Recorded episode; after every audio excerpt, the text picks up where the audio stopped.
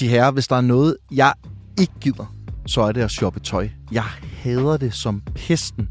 Og en af grundene til det, det er jo, fordi man ikke kan komme ind i en fysisk tøjbutik længere, uden at blive overfaldet af de her sælgere. Altså, jeg, jeg synes, det er sådan lidt angstprovokerende. Lad os lige starte det. Hvor, hvor, hvor går og kører? Er det Jack Jones, eller hvor du oplever det tøj? øh, tøj andet, tøj, den er stor i kø. det? Den er stor i kø, Jack Jones. Jeg går meget trostrup lige hernede ved, ved Vestervoldgade. Det, det, det kan anbefales. Er det ikke sådan noget jakkesæt? Jo, de har en mulig forskellige tøj. Der, der, der får man rigtig god behandling. Gant og bison, og hvad du ellers går i. Det, der får man glimrende behandling. Det, det, det vil jeg varmt anbefale. Så I har slet ikke, I har slet ikke noget problem med sælgere i butikker? Altså, øh, jeg vil gerne sende en bredside afsted mod Elgiganten i Frederiksberg-centret, øh, lige den her anledning. Sidst jeg var nede for at købe en computer, der sagde, der sagde jeg til sælgeren dernede, den skal have to USB-indgange. Det var simpelthen det vigtigste for mig, at jeg kom hjem med en computer med en USB-indgang. Stærkt. Det, det siger alt om niveauet dernede. Men det er fordi, jeg fatter ikke en skid af det. Og, og det er altid ubehageligt, når man ikke gør det, når man møder sådan en sælger der. Ikke? Det gør de så heller ikke, dem der står derude. Vi har jo i tidligere afsnit blevet enige om, at øh, bankrådgivere er sælgere. Det er jo vildt nok, I ikke nævner dem her. Personligt har jeg det meget, meget svært med bankrådgiver. Jeg synes, jeg har haft mange øh, inkompetente bankrådgiver. Lige nu har jeg en udmærket bankrådgiver, som, som, som ikke er så, så salgsorienteret. Men, øh, men, men øh, man kan sige, rigtig meget, det, rigtig meget det salgsarbejde, bankerne gør, det kender du også, Andreas, kommer jo også via de her forskellige mails, de sender ud, hvor de så pludselig sender ud, nu, nu er der mulighed for, at du kan øh, optimere dit lån i den og den retning, og nu er der mulighed mulighed for det og det, og det. Og det, det, det er jo salgsarbejde. Handler det ikke også om at få skabt en profil over for dine øh, rådgiver, hvor de bare ved, han, han gider ikke noget pis. Jo, men så jeg går plejer at være hård. så går der tre måneder, så får du en ny rådgiver, fordi lige snart man får fat i en bankrådgiver, der kan noget, så er de blevet private banking rådgiver øh, øh, på, på, på ingen tid. Så altså, det er, ja, det, det, Jeg tror faktisk, at øh, vores rådgiver Thomas, han lytter med til programmet her, Mikkel, så ja. han Ja. ved godt, hvad han skal diske op når vi dukker op. der er sgu ingen, der betaler mig for at mene noget mere. Det har jeg været vant til mange år, at der var. Store penge. Ekstrabladets finanspodcast. Kontant snak uden skjult agenda. Med den uafhængige topøkonom Andreas Steno Jeg vil sikkert også købe et privat fly, hvis jeg blev milliardær. og den finanspolitiske analytiker Mikkel Rosenvold. det der myte om, at vindenergien er det billigste, det holder simpelthen ikke. Sammen vender vi de store finanshistorier og giver dig råd til investeringer. Hvis jeg står med en pose penge, er det så bedre at vente? Nej, jeg vil hoppe på. Mit navn er Anders Olsen. Velkommen til Store Penge. Steno, der har været nogle nyheder i den her uge omkring øh, Boeing-fly, der faktisk helt bogstaveligt talt falder fra hinanden. Der så er det en, øh, et forhjul, det der bruges, når flyene lander, der var faldt af lige, øh, da flyet skulle til at lette. Der har også været et sidepanel på et Boeing-fly, der faldt af i, i luften. Jeg ved, du godt lige kunne tænke dig at snakke lidt om øh, flyselskaber og, og flyaktier. Ja, altså øh, spørgsmålet er, om man bare skal gå efter dem, der har Airbus fly. altså, det er lidt den fornemmelse, man sidder med i øjeblikket. Du sætter dig ikke op, frivilligt op i et Boeing-fly? Åh, oh, det gør jeg nok. Men øh, jeg, jeg er nok mere Airbus-mand, når det kommer til stykket. Så støtter man jo også et godt EU-projekt der, ikke? Jo. Ej, det vigtigste, når man vælger fly, øh, flyveture, det er at kigge, kigge sig for i forhold til, hvor meget benplads der er. Øh, jeg kan på det kraftigste advare imod at flyve langt med Turkish Airlines. Øh, jeg har siddet med mine ben sidelæns hele vejen til Johannesborg en gang med dem. Du er også næsten en 2 meter mand. Jeg er 1,76, det er ikke et problem for mig. Nej, nej, men øh, så skulle man jo tro øh, med den logik, at jeg ikke kunne flyve med asiatiske flyselskaber, men der er altså noget mere benplads end hos Turkish Airlines, øh, hvis man ellers kalder det et europæisk selskab. Det er lidt på vim. Det kan jeg på det kraftigste advare imod. Så kig efter benpladsen, øh, og så øh, hvis du har råd til det, så book en, en billet, så du går til venstre i flyet, som styr på det i hvert fald. Mikkel, du får også lige øh, et øh, kort spørgsmål. Vi har tidligere talt meget om det amerikanske præsidentvalg. Jeg er nødt til at spørge dig, har du undervurderet Nikki Haley? Jeg har fået lidt med på din Twitter. Ja. Det virker lidt som om, at du selv erkender, at du har undervurderet hende lidt. Jeg har undervurderet hendes evne til at rejse penge, øh, fordi hun har outspændet Donald Trump i helt enorm grad i de første to øh, primærstater, Iowa og New Hampshire, og kommer også til at gøre det i South Carolina. Øh, og hun har fået samlet så mange penge nu, at det formentlig tvinger Donald Trump til at føre en form for reel valgkamp. Jeg tror stadig ikke for alvor, hun har nogen chance, men det er ret tydeligt, at både Wall Street og store konsulentbyråer og store investorgrupper øh, er begyndt at samles bag Nikki Haley i et forsøg på at undgå, at Donald Trump bliver nomineret. Øh, så det, det, det er en bemærkelsesværdig udvikling, og det, vi snakker rigtig, rigtig, rigtig, mange, rigtig mange millioner dollars. Hun, hun er deep state-kandidat nummer et nu. Ja, det er hun. Det er hun. Og det, det, det, det, det er sådan noget, det er der mange, der griner af inde på, på, på, på Twitter og Facebook, når for eksempel Donald Trump kalder hende det, og Vivek Ramaswamy kalder hende det. Men det er jo simpelthen det, der er tale om. Det er jo øh, de helt store kapitalinteresser, er begyndt at samle sig bag hende lige nu i et forsøg på at undgå, at Donald Trump bliver, bliver kandidaten. Mikkel Rosenvold, geopolitisk analytiker hos Steno Research. Velkommen til. Og Tak. Andreas Steno, makroøkonom og ejer Steno Research. Velkommen. Tak. Vi skal lige tale om, hvad der er sket siden sidst, og noget af det, der er sket, det er, at fusionen mellem Novozymes og Christian Hansen ende- endegyldigt er på plads. De har fået den endelige godkendelse. Øh, Vi talte lidt om det i det seneste afsnit. Hvad siger I til hele den her historie med den her fusion? Altså, den tog sin tid. Jeg vil nu faktisk sige, at, at på det tidspunkt, da det blev annonceret, at den her fusion var under opsejling, der øh, var der nok mange, der, der regnede med, at det ville ske i slutningen af 23 eller starten af 24, så det er egentlig ikke fordi, at selve fusionen er sket så, øh, så tidsmæssigt skævt i forhold til, hvad forventningerne var. Novozymes øh, bliver en eller Novosemis, eller hvad de skal hedde nu, øh, det, det bliver et spændende selskab at følge. Da vi talte om det i sidste afsnit, der gav du ugens konkurs, Andreas, til en række forskellige øh, finansmedier, øh, som du mente ikke havde forstået, hvad shortingen af Novozymes gik ud på. Og du nævnte jo i flæng, heriblandt fik du nævnt Sydbank, og det har skabt lidt røre hos Sydbank. Jeg har fået en mail fra deres chefanalytiker, Jakob Pedersen, som var meget fortørnet over og mente, at vi trådte på deres faglige stolthed og siger, at de har ikke nogen holdning til Novozymes, og de har ikke dækket den aktie. Tager vi fuldstændig fejl i det, vi sagde i seneste afsnit, Mikkel? Øh, nej, det synes jeg ikke. Det kan du også komme lidt tilbage på, Andreas. Øh, der er nogle ting, vi måske godt, godt, godt kan præcisere, hvis vi skal bruge Jakobs egne, egne indvendinger. For det første, så tror jeg mest, det er Sydinvest og ikke Sydbank, der er kommet med nogle analyser på det her emne. Øh, Sydinvest er jo selvfølgelig ejet af Sydbank og, og er jo en del af samme koncern, men altså den, den, den skillen øh, kan man da godt lave. Øh, for det andet, så virker det til, at mange af de her analyser, som Sydenvest sender ud til deres kunder eller potentielle kunder om aktieområdet, øh, slet ikke bliver skrevet Sydenvest, med nogen, der hedder Marketwire. Så det er virkelig der fejlen ligger. Det bliver altså stadig sendt ud med Sydenvest logo på, så, så hvis, hvis jeg var kunde derovre, så ville jeg nu stadig tage det, for, for at det var deres analyser. Men, men det, det er i hvert fald nogle præcisioner, vi kan lave. Ja, Ja, jeg var, jeg var ærligt ikke opmærksom på, at der stod Marketwire nede i bunden af de der aktie formiddag, aktie øh, eftermiddag og sådan noget, de sender ud Sydinvest. Øh, men de er i hvert fald blevet ved og ved og ved og ved med at nævne det her med, at Novozymes er den mest shortede aktie og sådan noget med spekulanterne går efter Novozymes, eller hvad der stod. Så altså, jeg tror, mener jo aldrig, at vi har sagt, at Jakob Pedersen har sagt det her. Øh, så det, det skal jeg da gerne præcisere, at han ikke har havde det her været med min virksomhed, så havde jeg selvfølgelig øh, følt mig ansvarlig for, hvad der blev udgivet på den hjemmeside, som øh, jeg var en del af. Jeg kan også godt sige, at, at hvis det var blevet udgivet på min egen virksomheds hjemmeside, så havde jeg også taget ansvar for, hvad der stod. Men øh, det, må, det må være op til Jakob Petersen, om han synes, han skal tage ansvar for det. Den er vel ikke der. Vi skal til næste punkt fra siden sidst, og det vi jo kan se, hvis vi sådan kigger ud i den store verden, der er Tyskland og Østrig i øjeblikket er i fuldblåen recession. Men i Italien og Spanien, der går det væsentligt bedre. Hvad er det egentlig, der foregår, Andreas? Jamen, vi har faktisk fået, vi har fået tal for de fleste europæiske lande i den her uge, både på vækst, altså bruttonationalprodukter, og på inflation. Og der er rimelig stor forskel på Sydeuropa og Nordeuropa. Og det vender den omvendte vej af, hvad vi er vant til. Altså, det går på man til i Tyskland, og det går godt i uh, Malaga. Uh, det er alligevel noget af en uh, omvæltning af EU. Hvad skal vi ligge i det? Først og fremmest så er det meget drevet af, at Tyskland er hårdt ramt af den energikrise, de havde. Øh, og det er stadigvæk alt for dyrt at producere i Tyskland på grund af høje elektricitetspriser og stadigvæk problemer på, øh, på gassiden. Øh, så det her det er simpelthen resultatet resultat af, at tysk industri er gået ned i gear eller ligefrem flygtet. Øhm, og vi øvrigt ser vi nogle af de samme tendenser i Frankrig. Spanien har en meget, meget bedre energimix. Øh, først og fremmest, fordi de har nemmere ved at lave solenergi. Øh, giver næsten sig selv givet øh, varmegraderne dernede. Plus, at de har meget nemmere adgang til gas ned fra, øh, fra Nordafrika. Øh, så der, og det har italienerne i øvrigt også i et vist omfang. Så, så øh, nogle af de her ting er de faktisk sluppet billigt fra i, i Sydeuropa. Øh, selv Grækenland klarer sig godt og så er det også et, et, et mærkværdigt resultat af, vil jeg sige, at vi stadigvæk har sådan en underlig opsparet trang til at bruge penge på rejser. Den er helt vild, den tendens stadigvæk. Øh, jeg ved på, at det er ikke helt lige så vildt, som lige da der blev åbnet, hvor alle bare skulle afsted. Øh, men, men rejseaktiviteten ligger jo væsentligt over, hvad den gjorde, før der var corona. Det, det nyder også nogle lande med øh, masser af hoteller og strande og sådan noget godt af.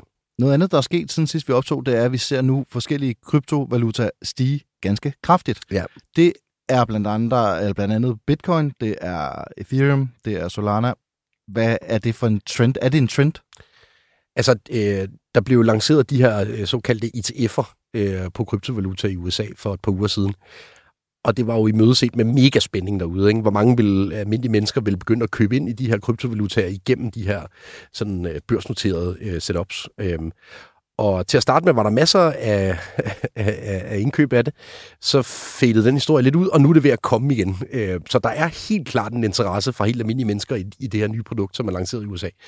Øh, så jeg tror, det er i virkeligheden drevet af, af folk som de flest. Altså det er en, en, en trend, som er drevet af, af det, det, det amerikanske folkedyb. Og, og det synes jeg er sindssygt interessant at se ind i, fordi øh, Øh, det her er jo for mig at se stadigvæk et resultat af, at tilliden til det almindelige pengesystem ikke er specielt høj, særligt ikke i USA. Så skal vi, kommer vi heller ikke udenom at skulle tale om Novo Nordisk, der har øh, præsenteret et fremragende redskab her onsdag, hvor vi optager. Men før at vi lige taler om det regnskab om Novo Nordisk, så kan jeg godt lige tænke mig at tale om en anden historie, nemlig Finans, der har skrevet en artikel om, at 29 personer er blevet anmeldt for at have malket Ozempic-recepter. Og de har simpelthen indløst recepter til tre års forbrug. Øh, og mistanken er, at de jo øh, køber det her diabetesmiddel og sælger det som slankemiddel, for det har jo en slankende effekt, så sælger de det som slankemiddel på øh, det sorte marked. Hvad skal vi ligge i det? Hvad har det af konsekvens for Novo? Lad os først og fremmest lige øh, tage tallene fra regnskabet. Øh, 150 procent fremgang i salget af fedmemedicin på årsbasis, men også 50% fremgang i den division, der hedder diabetes. Øh, noget af det kunne jo være drevet af det her, det er spekulation fra min side, for det kan man jo simpelthen ikke måle. Øh, men Ozempic er jo det øh, mest tilgængelige af Ozempic og Wegovy, hvis vi kigger på det på verdensplan. Øh, Wegovy er altså det, der ligger over i fedmedivisionen. Ozempic ligger i diabetesdivisionen, men har øh, nogle af de samme effekter øh, øh, på, på, på fedme. Så øh, jeg tror da, at Novo Nordisk nyder godt af den her tendens i begge kategorier, øh, uden at man decideret kan måle, hvor meget af det, der kommer fra sådan nogle sager med folk, der bare tager deres recepter, så sælger det videre. Øh, men det er jo åbenlyst, at det sker øh, nogle steder.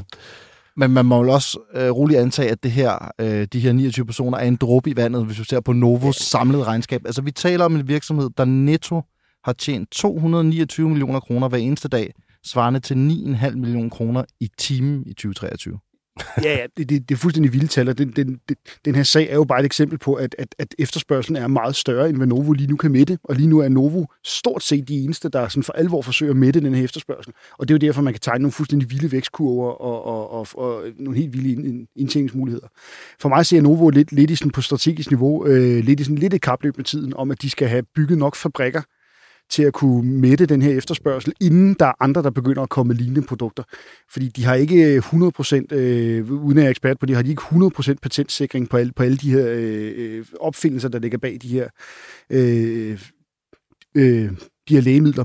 Så, så på et eller andet tidspunkt begynder der at komme folk med, med andre præparater, der måske kan laves det billigere, og hvis Novo så ikke for alvor noget ind på for eksempel det indiske marked, som de, som de satser rigtig meget på i øjeblikket, så, så kan der være nogle strategiske udfordringer i det der. Men, men det, er, det er virkelig at sidde og, og, og lede efter hår i suppen. Altså, Novo kommer til at have kæmpe indtjeningsmuligheder, og kommer til at udbetale solide udbytter i de kommende år, og det er jo en rigtig god start for, for men en høj aktiekurs. taler vi ikke også om et marked, der er så stort, hvor potentialet er så stort, og så umætteligt, at lige meget stort set lige meget, hvor mange spillere, der kommer ind på markedet, og hvor store prisforskellene er, så vil der altid være kunder til dem alle sammen. Jo, lige præcis. Og det er jo en vare, i modsætning til mange andre aktier, der stiger meget, så det her er jo en vare, som Novo sælger og tjener penge på nu. Så det handler bare om, hvor mange af de her varer kan de sælge til en penge på nu. Og derfor er det en aktie, hvor du kan få udbytte nu, i modsætning til sådan nogle tech-aktier, hvor man siger, at det kan være, at de kommer til at tjene penge på AI om, om, om 20 år. Så derfor er en, en anden type aktie en meget mere sikker investering på mange områder, og, og, og derfor i mine øjne stadigvæk, øh, øh, det, det tror jeg, du er enig i, Andreas, en, en, en rigtig god investering. Ja, Altså, det har været dyrt at indtage det modsatte synspunkt i hvert fald. Mikkel, vi skal også øh, tale politik i dag. Vi skal tale politik og det, der foregår mellem USA og Iran. Men inden vi gør det, så synes jeg lige, vi skal høre et politisk klip. Det er den svenske statsminister Ulf, Ulf Christensen, der byder velkommen til den franske præsident Emmanuel Macron. Dear President Macron, I am so looking forward to welcoming you to Sweden. But first, let me introduce you to some Swedish things and behaviors. In Sweden, we have a saying that goes det finns inget dåligt väder, bara dåliga kläder. There is no such thing as bad weather, only bad clothing. Well, you will hear this if you start complaining about the snow. We also have this very important thing called fika. If you try to skip this opportunity to sit down, have some coffee and a kanelbulle, there will be serious consequences. Det er jo altså præsidenten i Frankrig, skal vi lige have med, Macron. Ja, han byder velkommen her. Uh, jeg, jeg synes, det er et tokrummende klip, men jeg ved ikke, hvad du tænker om det, Mikkel. Men, altså. Jeg er jo meget, meget stor Ulf Christensen mand. Ja, det jeg, jeg, jeg, jeg, jeg, elsker generelt Sverige. Øh, jeg synes, han er, han er en dejlig svensk mand. Jeg er endnu større Ebba Busch-mand, øh, hvis vi kigger på en svensk regering, som er visestatsminister derovre. Hende, hende, hende kan man prøve at slå op, hvis man er i tvivl om, hvorfor. Jeg synes, han er en dejlig mand. Ja, en lille mandsling der. Jeg synes, han er usel, men... Ja. Ej, det, det, der, det er pinligt, synes jeg. ja, prøv, det, det, det, er, det er da lidt tårkruppende. Det, det, er sådan en boomerklip, det her. Det er det da. Ja, ja, plus at øh, jeg kan bare sidde og se på sådan en klip og se, hvor mange svenske skattekroner, der ryger ud i et eller andet lokum. Ikke? Altså, hvor mange folk har der ikke været ansat til at skrive script på det der og få det optaget, og, og hvad skal det gøre godt for? Altså, ja. Jeg synes ikke engang, jeg synes ikke engang det er, fordi han bliver hyldet for, det er selvironisk. Pff, altså, det ved jeg ikke, om jeg synes, det er. Mikkel, vi skal til din store historie i dag. Det er, det skal handle om USA, og det skal handle om Iran. Er der krig på vej?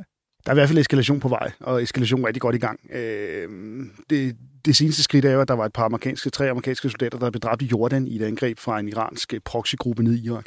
Og øh, det har medført af USA, det, det kan man simpelthen se på sådan nogle overvågningsapps og alt muligt andet, øh, flytrafik-apps er begyndt at flytte rigtig meget materiel til området med henblik på en eller anden form for modsvar. Det interessante her, det man skal huske, fordi der er mange, der allerede nu begynder at tale, tale i skræmmebilleder, det er der rigtig mange, der står i. Øh, det, det hvor man skal holde tungen i munden, hvis man skal prøve at forstå, hvad der foregår her, så skal man, man forstå det som nogle forskellige trin af eskalation. Det, der sker nu, det er, at det stadig er en iransk proxygruppe, altså en, en iransk allieret gruppe. Det kunne også have været Hamas eller Houthierne. Det er alle sammen proxygrupper, der angriber USA. Øh, de angriber så nu det amerikanske militær, og det er lidt et skridt op, for det går lidt mere ondt på amerikanerne, når, når det er deres soldater, der ligger og dør dernede, når det ikke bare er israelere eller saudiaraber eller andet. Så det er et skridt op af, af, af, af hvad skal man sige, eskalationsstigen. Det amerikanske modsvar, tror jeg, vil gå mod, øh, mod, igen mod iranske allierede nede i regionen. Øh, jeg tror ikke, vi kommer til at se USA angribe Iran selv.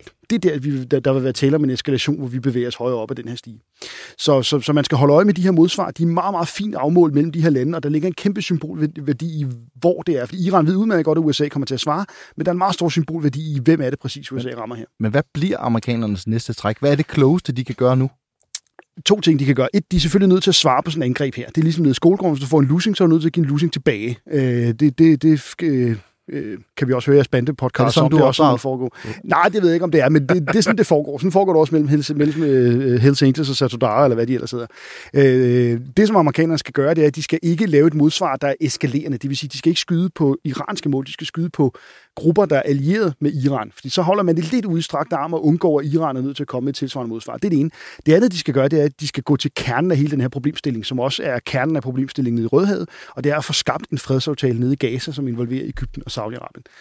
USA's langsigtede plan i det her, det er jo, at de dybest set ikke orker den her region mere. De vil rigtig gerne ud af Mellemøsten. Problemet er bare, at de, de kan ikke komme ud af Mellemøsten, før de har skabt et, en sikkerhedsstruktur omkring Israel, der gør, at Israel er øh, trygge.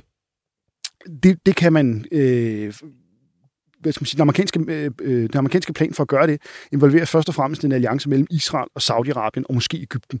Det vil være så stærk en alliance, at de, de vil kunne styre Mellemøsten langt hen ad vejen. Og det, det, det det, amerikanerne har prøvet i mange år til skridt til. Det er det, iranerne prøver at forhindre. Så det allerbedste, amerikanerne kan gøre, det er altså ikke at smide en hel masse raketter i hovedet på Iran og, få, og, og eskalere det her videre. Det er simpelthen at få lavet en fredsaftale, hvor de får Saudi, Ægypten og Israel til at stå på samme side og få bygget den alliance op. Indtil sådan en fred, fredsaftale finder sted, vi taler jo tit om, når tingene eskalerer, mm. så får det nogle økonomiske konsekvenser.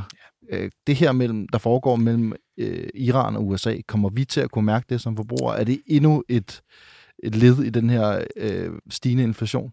Ja, det er det. Det, er det.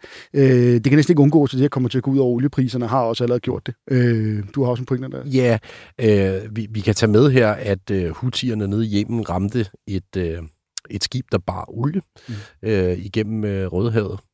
Jeg tror, det var i søndag, sådan noget af den stil. Øh, man fandt jo ud af, at det var russisk olie, som lå på det her skib. Det er ikke sikkert på, at hutierne vidste, da de ramte øh, det. er bare et eksempel på, at den her situation nede i Rødehavet, som primært startede med, med skibe, der havde container øh, med, er ved at sprede sig i retning af også skibe, der, der bærer på olie og så videre. Øhm, det kan alt sammen læses ind i det her USA-Iran-konfliktbillede. Øh, det kan det, og, og for bare lige at trænge en kort snor tilbage til Tyskland, vi talte om før, så begynder vi allerede at høre, høre rapporter om, at der er fabrikker, der må lukke, blandt andet en stor Tesla-fabrik i Tyskland, fordi der simpelthen ikke kommer, øh, kommer komponenter ind via de her skibe. Det vil for det første drive inflation, fordi der bliver mangel på, på færdigproducerede Tesla-biler, øh, sådan helt konkret. Næste skridt i det er jo så, hvis det også begynder for alvor at gå ud over olie- og gasprisen, det vil sige gå ud over elprisen, så har du sådan en dobbeltpres på inflationen, som, som, som, som, som ikke kan undgå og, og, og, og vi kunne mærkes ned i butikkerne. Ja, olie- og gasprisen og i øvrigt elektricitetsprisen stiger i de her dage på ja. grund af det. Kan vi komme med sådan et uh, estimat for, hvad benzinen den kommer til at koste? det kom et legalt sted med i efteråret, hvor, hvor, hvor jeg var rigtig, rigtig pessimistisk. du var oppe i 19 kroner der, var det ikke det? Jo, jo. Øh, så højt kommer nok trods alt ikke op. Øh, men vi kommer op på en grim side af 15, der er vi vel ikke helt endnu, vel? at du kigger på. Jeg har faktisk benzinbil. Jeg, kan, jeg ved sgu ikke, hvad den er i dag. 14.09 tankede jeg til sidst. Ja, okay. Så, så 15 er en rimelig safe bet, at vi skal derop over inden sommerferien. Det kunne også godt være, være, være et par kroner højere. Ikke, ikke, ikke helt op i 20, trods alt. Nej. Så, så, og igen, der er også elementer, at lige snart vi kommer op i nærheden af de der magiske 1920 kroner, så begynder der også at komme et politisk pres. Og det vil der også komme frem mod kommende valg både i Europa og altså, Danmark. Jeg håber jo personligt på, at den ikke når det op, fordi øh, jeg kan i forvejen ikke øh, få min kone til at fylde tanken helt op, når hun er nede, fordi hun synes, det er for dyrt at fylde den op. Det er også rigtig svineri af en bil, jeg har. Øh, men det, det, er en, det, det vil være rigtig, rigtig dejligt for husredden derhjemme, hvis hun rent faktisk gad at fylde den op. Vi har også fået lytterspørgsmål, og I skal som altid øh, sende spørgsmål ind til storepengesnabla.eb.dk, hvis der er noget, I gerne vil have svar på. Nogle konkrete investeringer, andre gode råd, øh, der handler om penge. En af dem, der har gjort det, det er Ken Ergaard, og jeg læser lige op. Det er faktisk ikke et spørgsmål til en investering, det er mere et spørgsmål til din uafhængighed, Andreas Steno, fordi vores intro-jingle i det her afsnit, der praler vi jo hver eneste gang med, det er den samme hver gang, om at det er den uafhængige økonom, Andreas Steno. Øhm, hvad skal man så lige lægge i det? Han spørger, jeg hæftede mig den 25. første ved Stenos lidt kække respons til de spørgsmål vedrørende Norden. Det kom lige efter, han havde fremhævet rædderiet.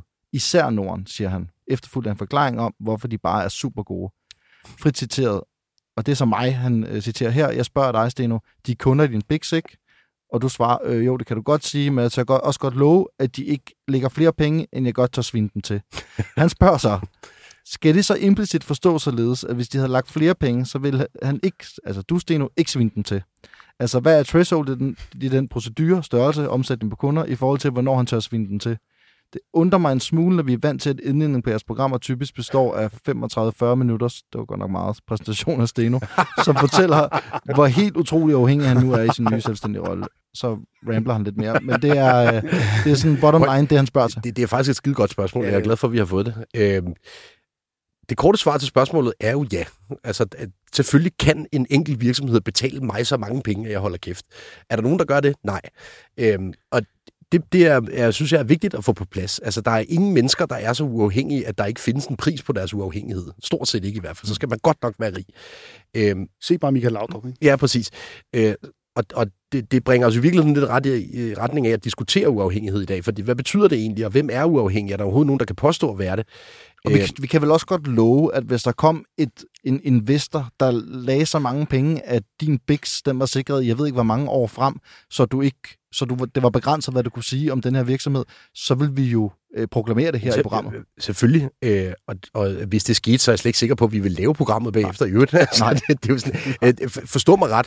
Øh, hvis der er nogen, der tilbyder en at blive milliardær, så kan man selvfølgelig nok finde ud af at holde sin mund. Ikke? Øhm, pointen med det setup, vi har i virksomheden, er, at man køber adgang til vores analyser, min og Mikkels, og i øvrigt en hel masse andre, øh, hvor vi, uden at tage hensyn til nogen som helst, analyserer verdens gang. Øh, det kan man betale for, fordi der rent, rent faktisk er noget værdi i at få en uafhængig vurdering af tingene. Øh, vi har, jeg ved ikke engang, vi er, vi er i hvert fald på den gode side af 1000 kunder. Mm.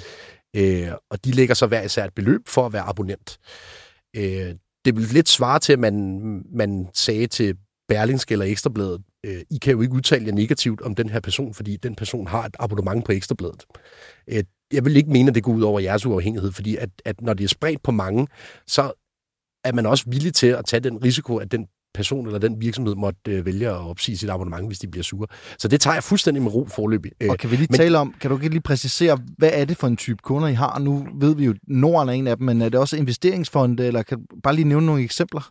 Ja, øh, altså det er primært kunder uden for Norden. Øh, vi kan starte der. Øh, vores kunder ligger, i, når vi taler de større institutioner, primært i Genève, London, Singapore, New York, øh, de områder, og så øh, arbejder de med at investere i finansielle markeder.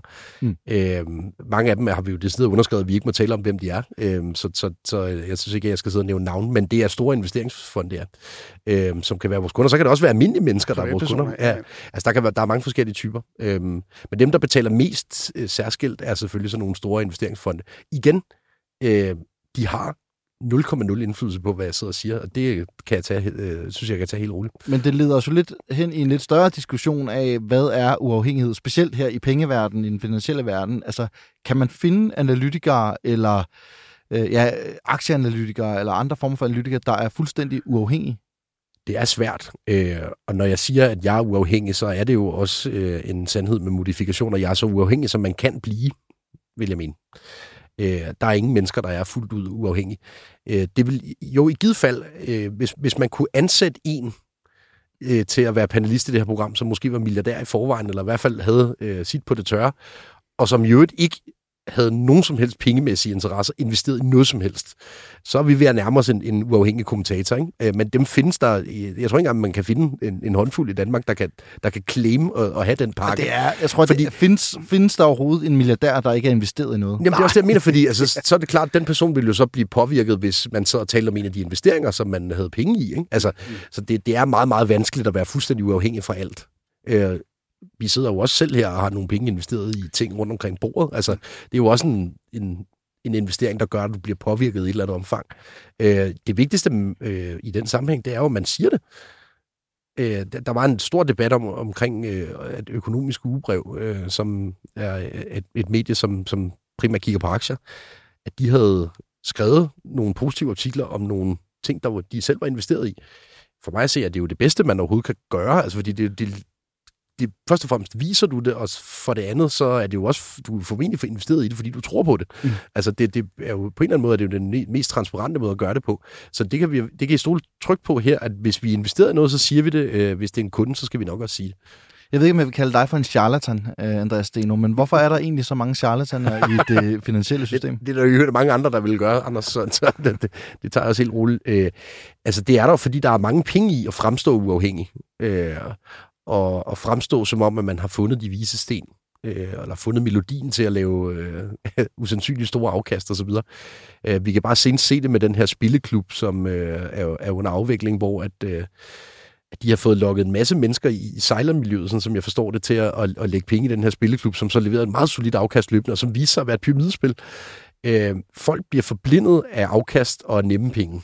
Øh, og det, det være en ting, så langt øjet rækker. Altså, det er, det er en, simpelthen en, en menneskelig egenskab. Øh. Og for dem, der ikke kan huske det, så den her historie handler jo om den her spilklub, hvor at folk var blevet, fik garanteret et afkast, og mange af dem fik også et afkast, mm. men det, det viste sig, at, at de spillede jo på sportsgren, men det mm. viste sig, at de her penge aldrig har været ude og blive bittet på noget. Ja. De har sådan set bare taget nye investeringer ind, og så givet gamle investorer penge i lommen, ikke? Jo, jo. Øh, helt, Indtil der ikke kom nye penge ind mere. Fu- fuldstændig klassisk pyramidespil, simpelthen. Det det. Øh, øh, og øh, altså, hvad er så guiden til at prøve at navigere den her jungle med, hvem, hvem er uafhængig og hvem er ikke uafhængig? Øh, det vigtigste spørgsmål at stille sig selv, og det er jo i virkeligheden helt tilbage til gymnasietiden, øh, det er jo at, at gå kildekritisk til alt, hvad der bliver udtalt omkring finansielle markeder. Og altid stille sig selv spørgsmålet, er der, kan der være en årsag til, at den her analytiker, eller den her øh, porteføljeforvalter, eller hvad det måtte være, har en bestemt interesse i at sige det her? Mm. Øhm, og det, det spørgsmål skal du sådan set også sidde løbende og stille dig selv, når vi siger noget. Altså, kan der være en årsag til, at vi siger de her ting? Det, jeg vil påstå, at det er meget, meget sjældent, at vi har en investeret interesse i noget. Vi skal nok prøve at disclaim det, men øh, der vil altid opstå situationer. Nu kommer du jo selv fra bankverdenen. Øh, næste gang jeg ringer til Jakob Pedersen i Sydbank, øh, han er jo chef, aktiechef-analytiker, tror jeg det hedder, ja. øh, for at få en vurdering af en eller anden aktie. Øh, hvad skal jeg så være opmærksom på? Altså, på hvilken måde er han ikke helt uafhængig? Øh, der kan være flere forskellige ting i spil. Øh, først og fremmest, hvis Sydbank har dækning af en aktie, hvor at den øh, bestemte virksomhed er storkunden i banken, Øh, så selvom at, at Jakob Pedersen sidder isoleret øh, fra, fra resten af banken, så kan der jo opstå situationer, hvor det er vanskeligt for Sydbank at sige noget negativt, hvis der nu for eksempel ligger en eller anden større forretning, de gerne vil opnå med den her, øh, med den her virksomhed. Øh, og, og uden at sætte navn på, så, så kan jeg da mine situationer fra min tid i bankverdenen, hvor det der var helt præsent. Altså, at, mm. at der sidder nogen øh, og dækker en aktie, som kan komme i en lidt penibel situation, fordi at banken er interesseret i at lave et stort lån til den samme virksomhed. Øh, og selvom de to dele af virksomheden er adskilt fra hinanden i bankverdenen, så er det meget vanskeligt, at det ikke bliver mudret lidt ind i hinanden, når det først øh, for alvor bliver alvorligt. Og du er selv kommet med et godt eksempel øh, som kryptotalsperson i Nordea øh, ja. i tidligere afsnit, hvor du, øh, nej, du måtte ikke sige noget positivt om krypto, selvom du havde en anden holdning. Nej, nej. Øh, det, det var så mere eller mindre en bestillingsvare. Ikke? Øh, og øh, ja, altså der er tonsvis af investerede incitamenter til at sige det ene og det andet i, i banksektoren, og sådan er det bare. Øhm, mit bedste gæt på, hvorfor alle banker lige nu går og siger til deres kunder, at de skal købe så mange obligationer, som de overhovedet kan, det er, fordi de gerne vil af med dem selv. Altså, der findes ikke en bank på verdensplan, der ikke ligger inde med en masse obligationer, de har taget penge på. Øh, og, og så er det da en god idé at gå og sige til kunderne, at de skal købe dem af dem, for at få dem presset lidt op i pris. Altså det, det, og, og det kan godt være, at det ikke er... Er gamet så beskidt? Jamen, det kan godt være, at det ikke er sådan, at der lige frem sidder en direktør og siger, nu går vi ud og siger til alle kunder, at de skal købe de her obligationer. Men det er jo et pres, man selv analyserer sig frem til, hvis man sidder som talsperson i sådan en rolle. Øh, man fornemmer på vandrørene, at det er den vej, at, man gerne, at butikken gerne vil have, at tingene går, og så glider det den vej. Det er ikke sådan nødvendigvis, fordi man får en mail, hvor der står, at du skal sige den her linje, men man mærker det. Mm. Et af de få steder, hvor, hvor den her problemstilling er endnu mere beskidt end, end, end i finansverdenen, det, det er, det er den politiske verden. Øh, der er sikkert mange, der kender Peter Mogensen, øh, øh panelist i Mogensen og Christiansen, mange år politisk analytiker. Han blev afsløret her for nogle år siden. Han er, jeg tror, han er direktør i den øh, tænketank, der hedder Kraka. Øh, de havde lavet en, lavet en analyse om, at konkurrencesituationen blandt banker i Danmark var, var, var, var, var forrygende. Kunderne fik de allerbedste priser. Der var ikke behov for at gøre mere politisk. Og den øh, turnerede han med også blandt andet sine sin, sin politiske programmer. Det viser sig bare, at den her analyse var, købt, var, var bestilt og købt af Danske Bank, øh, som jo var en del af det, analysen skulle dreje sig om form. Øh, og og det, det er jo et godt eksempel på, at man, altså, så er man jo til stedet ikke afhængig. Når Danske Bank betaler ens løn, og man sidder og, og, og diskuterer de politiske forhold for banksektoren. Han har lige her i dag været ude med en udmelding, som, som er mange andre, under, øh, af mange andre årsager også noget vrøvl omkring, at, at, at pensionsselskaber skal være med til at finansiere velfærd. Og, og der er man jo igen nødt til at spørge, hvem har betalt den her analyse, der ligger bag ved det her, når nu det er hans historik. Så det her findes altså i allerhøjeste grad også inde, i, øh, inden for den politiske verden, også inden for den politiske journalistik øh, sågar. Ja. Nu må vi se, om det overhovedet bliver aktuelt at ringe til øh, Jakob Pedersen fra Sydbank igen. Det er ikke han gider at tale med ham. Nu må vi se. Men jeg skal lige ind med noget på Peter Mogensen, Mikkel. Ikke? Inden, inden vi gik i studiet, så sagde du til mig, at det her, det emmede af en 90'er-analyse for, for Peter Mogensen. Og så kunne jeg bare ikke lade være med at tænke på, at Peter Mogensen kan bare både lide sine kvinder og, og sine analyser fra 90'erne. Men øh, nok om det. Ugens konkurs, Mikkel Rosenvold. Ja. Hvem skal have den? Det skulle rent faktisk have været Peter Mogensen. Lad, lad, lad, lad, lad mig gå tilbage til min backup, øh, som handler lidt om fodbold. Må vi godt tale lidt fodbold her en lille smule? Der står også lidt businessvinkler i det. Nå. Øh, jeg, jeg, jeg, er jo ikke, ikke om FCK, vel? Jo, jo, det er det. det er, og det er en konkurs, så er det fint. Ja, det er en konkurs nemlig, nemlig, så er det okay. Det er godt nok svært lige i øjeblikket at sætte ret mange fingre på, hvordan tingene foregår ind i parken. De har lige forlænget alle deres, deres, deres, deres store sponsoraftaler sikret øh, forretning økonomisk i mange år ud i fremtiden. Jeg, der er bare noget, der sådan ud fra et ledelsesmæssigt perspektiv i, i mig gør, gør så ondt, når man ser en klub bruge rigtig mange penge i de sidste dage af det, der hedder transfervinduet. Altså man venter til aller, aller, aller sidste øjeblik med, med at lave de handler, man, man, man skal lave. Øh, nu kan jeg ikke huske, hvad hedder han, ham Skotten, du, du var helt oppe at køre. Ja, at man henter sådan en spiller, som man tydeligvis ikke rigtig tror på. Det, det er virkelig, virkelig dårlig business, og det, det, det er for mig bare et sygdomstegn øh, på, for, for, for sådan en virksomhed som FC København. Jeg, jeg, jeg, jeg synes godt, man kan stille spørgsmålstegn ved, hvis man sådan går til FC København som virksomhed, hvis vi prøver at dreje den derhen af, at hvor meget meget vækstpotentiale er der egentlig tilbage, også i forhold til deres ja, aktiekurs lige nu? Hvor meget bedre kan det blive? I hvert fald uden, at de lægger nogle investeringer i, i, i både at blive bedre til ikke at lave de her handler til sidste vinduet, det gør de, de bedste klubber aldrig, men, men også nogle større investeringer i deres, øh, i deres anlæg. Det, det er også en diskussion til en anden gang. Nej, så, så, så, så øh, konkursen går til, til Peter PC, som jeg tror, han hedder. Der er vel også det øh, økonomiske perspektiv i det, at jo længere du venter med at lave dine transfers, jo mere, jo større bliver presset, og de andre klubber, der skal sælge dig spillere, ved, at du som klub mangler at få en mand ind på den her position, så prisen bliver højere. Ja, og så er der en masse sportslig med, at du får spilleren lige ind i en starter. Apropos uafhængighed, skal jeg lige huske at ansætte. Jeg er teknisk set ansat i FC Nordsjælland, så jeg er overhovedet ikke uafhængig i den her konkurs. Hvad laver du i FC Nordsjælland? Jeg, jeg, jeg, øh, øh, i min fritid er jeg talentspejder deroppe. Så, Jamen, så, jeg så stryg alt det, han lige har sagt. ja. Andreas Steno. Det var, det var godt, du huskede det. Skrive ja, ja. det lige efter, vi sad og lovede det. Ja. Andreas Steno, hvem skal have din konkurs? Øh, jeg kunne så have lyst til at, at, at give den til, øh, til FC Nordsjælland. Men jeg, jeg, jeg har faktisk siddet øh, på en knivsæk imellem, om det skulle være min ugens champagne eller ugens konkurs. Øh, fordi den... Som er to vidt forskellige ting. Det, ja. det, det, til de, øh, til de øh, lyttere, som ikke øh, kender til det, så er konkurs jo noget, ikke en reel konkurs, men noget, vi giver til personer som vi, eller virksomheder, som vi synes har dummet sig. Mm. Hvorimod ugen champagne er nogen, der har gjort det rigtig godt. Ja, men øh, Dan Jørgensen har fløjet en embedsmand til Brasilien øh, for at lave et et minuts indslag på Instagram. Øh, det er Frihedsbrevet, der har fint har fået afdækket det her øh, i forbindelse med, at Dan Jørgensen var i Brasilien øh, i, i en eller anden anledning omkring Amazonas, så har han altså fået fløjet øh, embedsværket over for at få lavet et opslag til hans private øh, hvad hedder sådan noget, Instagram-konto. Det var en dyr øh, omgang. Dyr omgang, og i øvrigt nok også skidt for miljøet at flyve en embedsmand så langt for at lave et et minuts indslag. Men øh, jeg synes, den balancerer på en knivsæk imellem at være en, en champagne og en konkurs, det her. Fordi på den ene side, synes jeg, det er jo fuldstændig vanvittig brug af, af både ressourcer og, øh, og skattemidler og alt muligt andet, hvis, øh, øh, hvis, hvis Dan har flået en, en medarbejder over kun for det her et minuts indslag, som det ser ud til.